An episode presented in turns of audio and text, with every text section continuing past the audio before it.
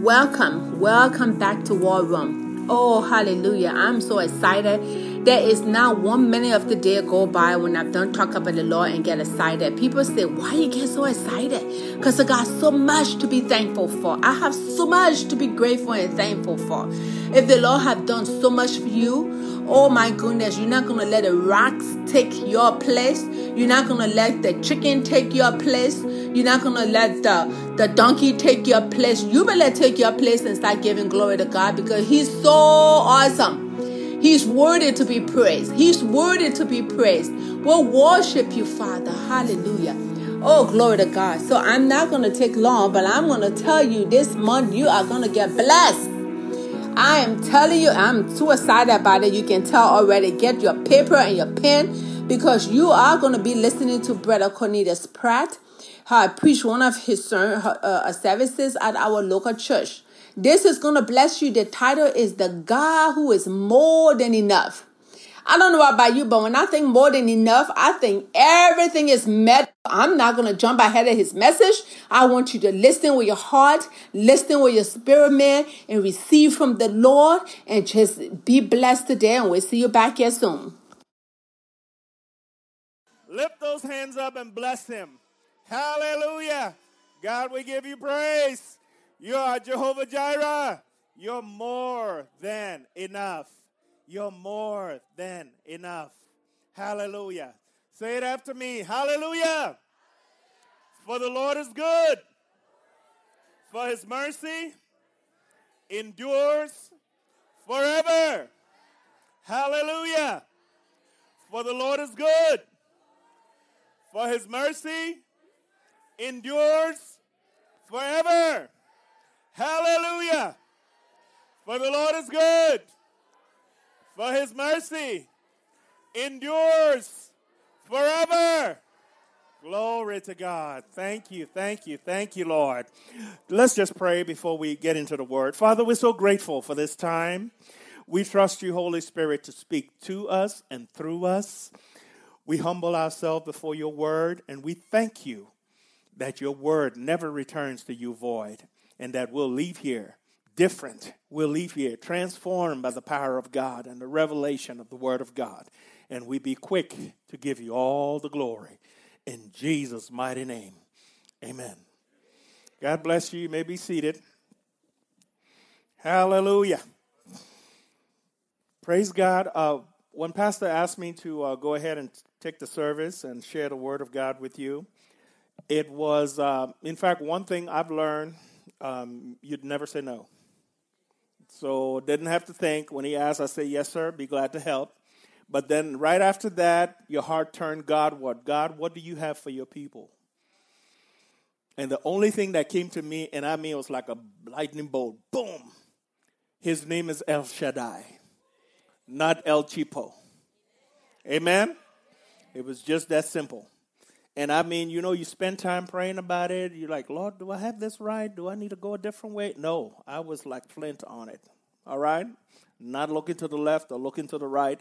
And so I believe God with you this evening that your heart will be turned Godward and you're going to be just strengthened in your heart that his name is El Shaddai. You say, what does that mean? Well, that's the Hebrew word for the Almighty God God has so many names. He revealed himself to his people in so many ways in the Old Testament. And El Shaddai is just one of them. The Almighty God, the one that is more than enough. Amen? If you have a need in your life, well, He's not just going to fill that need, He can blow the cover off. Glory to God. That's the kind of God we serve. He's more than enough. He's not just going to help you meet the bill. He's not just going to help you get the rent paid, He's going to buy you the house. Glory to God. Amen. That's the kind of God we serve. He's more than enough. And the Holy Spirit just led me to some accounts of how God demonstrated Himself to His people in the Word of God, reminding them that He's more than enough and charging and stirring us up to remember that He is more than enough. The first one is in Genesis chapter 17. It's the first time that Hebrew word El Shaddai is used. God is speaking here to Abram, who later on becomes renamed by God to Abraham, if you read that same chapter. It says in verse 1 that when Abram was 99 years old, and I'm reading from the uh, Amplified on this particular verse, the Lord appeared to him and said, I am the Almighty God. That's the word in the Hebrew that says El Shaddai. Walk and live habitually before me and be perfect. A lot of times, a lot of believers see that one tilt, our brain goes sideways. Perfect? No, no one's perfect in the natural. Jesus was perfect, and he called us to be perfect, walking after him, right? And so, perfection in this term refers to maturity, right? You keep growing in your relationship with God. But this verse goes on to say in the Amplified, be perfect. That is, be blameless, be wholehearted, be complete. God's calling Abraham to walk before him. Perfect. God's calling us to walk before him. Perfect as well. Because when we side in and endeavor to walk before him, then we have the blessings and benefits that he called us to walk in as children of the living God. He's El Shaddai. He's not El Cheapo. The resources in heavens never runs out. Amen. He's got deep pockets. I don't care what your needs are. God's more than enough. God's more than enough. Scripture says he owns the cattle on a thousand hills. And the old preacher said he owned all the taters under the hills too. Amen. Praise God. So he's got endless resources. So I don't care what your need is, God's bigger. He can take care of it and he wants to bless us. Praise God. And so he called Abraham, you know Abraham's story. Call him from his own family, call him from his own kinfolks, send him into a strange foreign land, and he seemingly wanders around in tents, etc., until he gets to where God wants him to go and he grows in his relationship and fellowship with God, such that one of the epistles refer to him as the friend of God. Amen. And, and over in Galatians, it said we're Abraham's seeds and heirs according to the promise. If we believe God, we're Abraham's seeds and we're heirs according to the promise. Christ redeemed us from the curse of the law. Why? Being made a curse for us. Because it is written, curses everyone that hangs on the tree. Why? That the blessings of Abraham would come upon the Gentiles. That's us. If you're a non Jew, you're Gentile, right? That the blessings of Abraham will come upon the Gentiles. Why? That we might receive the promise of the Spirit through faith. God wants to fill us up with Himself more and more every day filled with God, wall to wall Holy Ghost, that we walk in, in the blessings and the privileges and the benefits of the kingdom of God. We look so good, the world wants some of what we got. That's our opportunity to minister to the world because it's the goodness of God that leads folks to repentance. If we, as the body of Christ, is running around sick and disgusted, broke, and can't be trusted, the world doesn't want anything in that because they got enough of that already. But God called us to be that light. Amen? He said, You're the light of the world, right? The city, uh, the light, you put it up on a bushel so that the world can see it. We are the salt of the earth and the light to the world. He wants us to demonstrate His goodness to the world. And so that's what he did with Abraham. And he blessed him. He said he want to make him a blessing, bless his seed, etc. You will see a couple of other verses that refers to what God was calling him to. Look at verse 22. It skips on further. After Abraham and his wife Sarah had been barren for so long, and God promised him that he was going to get a son. And he stood and stood. Of course, him and Sarah went to try to fix it you know, and that what when they got the Ishmael problem, you know. But God said, no, it's not Ishmael. It's going to be Sarah. And God did a marvelous miracle in Sarah's life, in Sarah's body, in Abraham's life as well. Long story short, they had a son. But over in chapter 22, God tests Abraham. Check him out. Make sure he made up the real deal, right? Verse number 8 in chapter 22, it says, God told, in fact, chapter 22, starting at chapter at verse 1, it says God tested Abraham and told him to take his son, his only son, and um, go sacrifice him on the mountain, Mount Moriah. And uh, if you read that series of verses there, Abraham didn't go tell his wife about it. He didn't go discuss it with his friend. He didn't go discuss it with his son. He got up the next morning and said, Hey, let's go. We're going to go worship God. Took his son, took his donkey, took a couple of servants with them, and they went three days' journey to the place that God told them to go. Because, folks, if God tells you to do something, don't go be talking to other people about it. Especially not people who have the same kind of faith you have, because they're going to be trying to talk you out of the direction and the plans and purposes for God in your life. So be cautious about who you talk to, about what God tells you to do. Abraham didn't even tell his wife what God had told him. He judged him faithful. God, Abraham judged God faithful.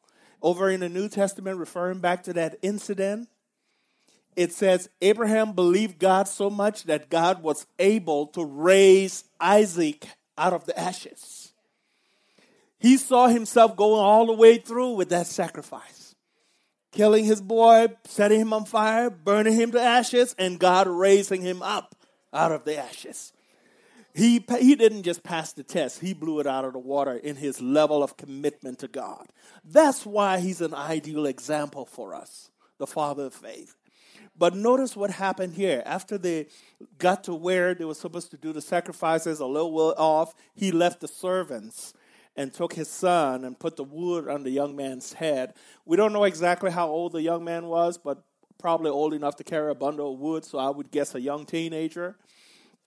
And um, they start a walk up the mountain, and the young man asked his dad, Father, I see the wood, and I see, you know, such and such, but where's the lamb?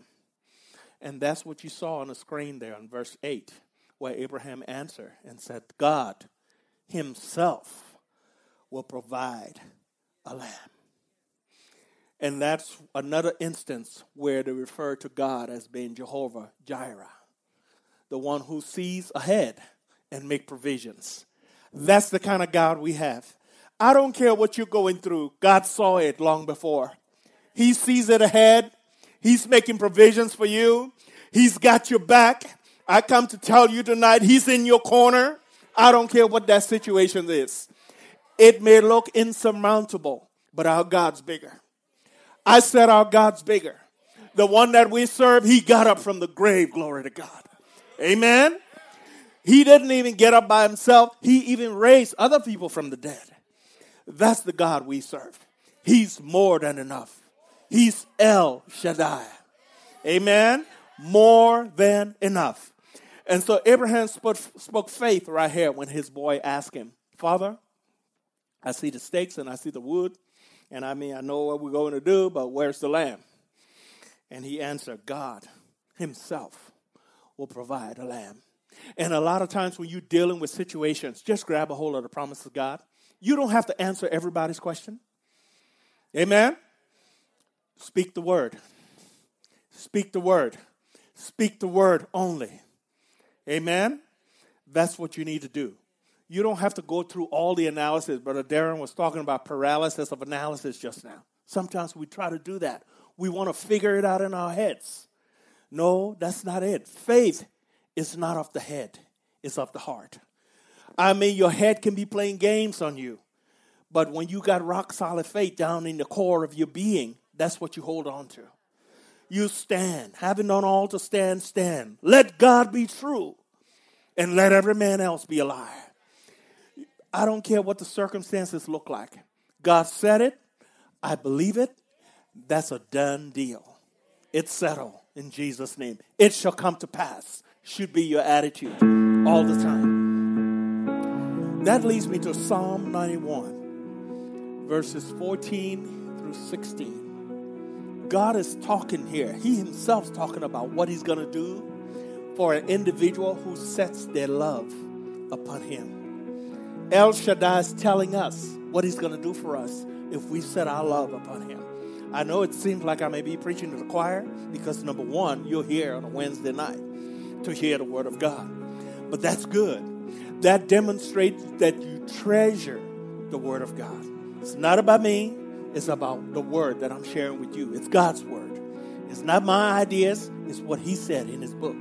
Amen? When you treasure it and submit yourself to it, the measure and degree to which you humble yourself to the Word of God will be the same measure and degree to which you get something out of it.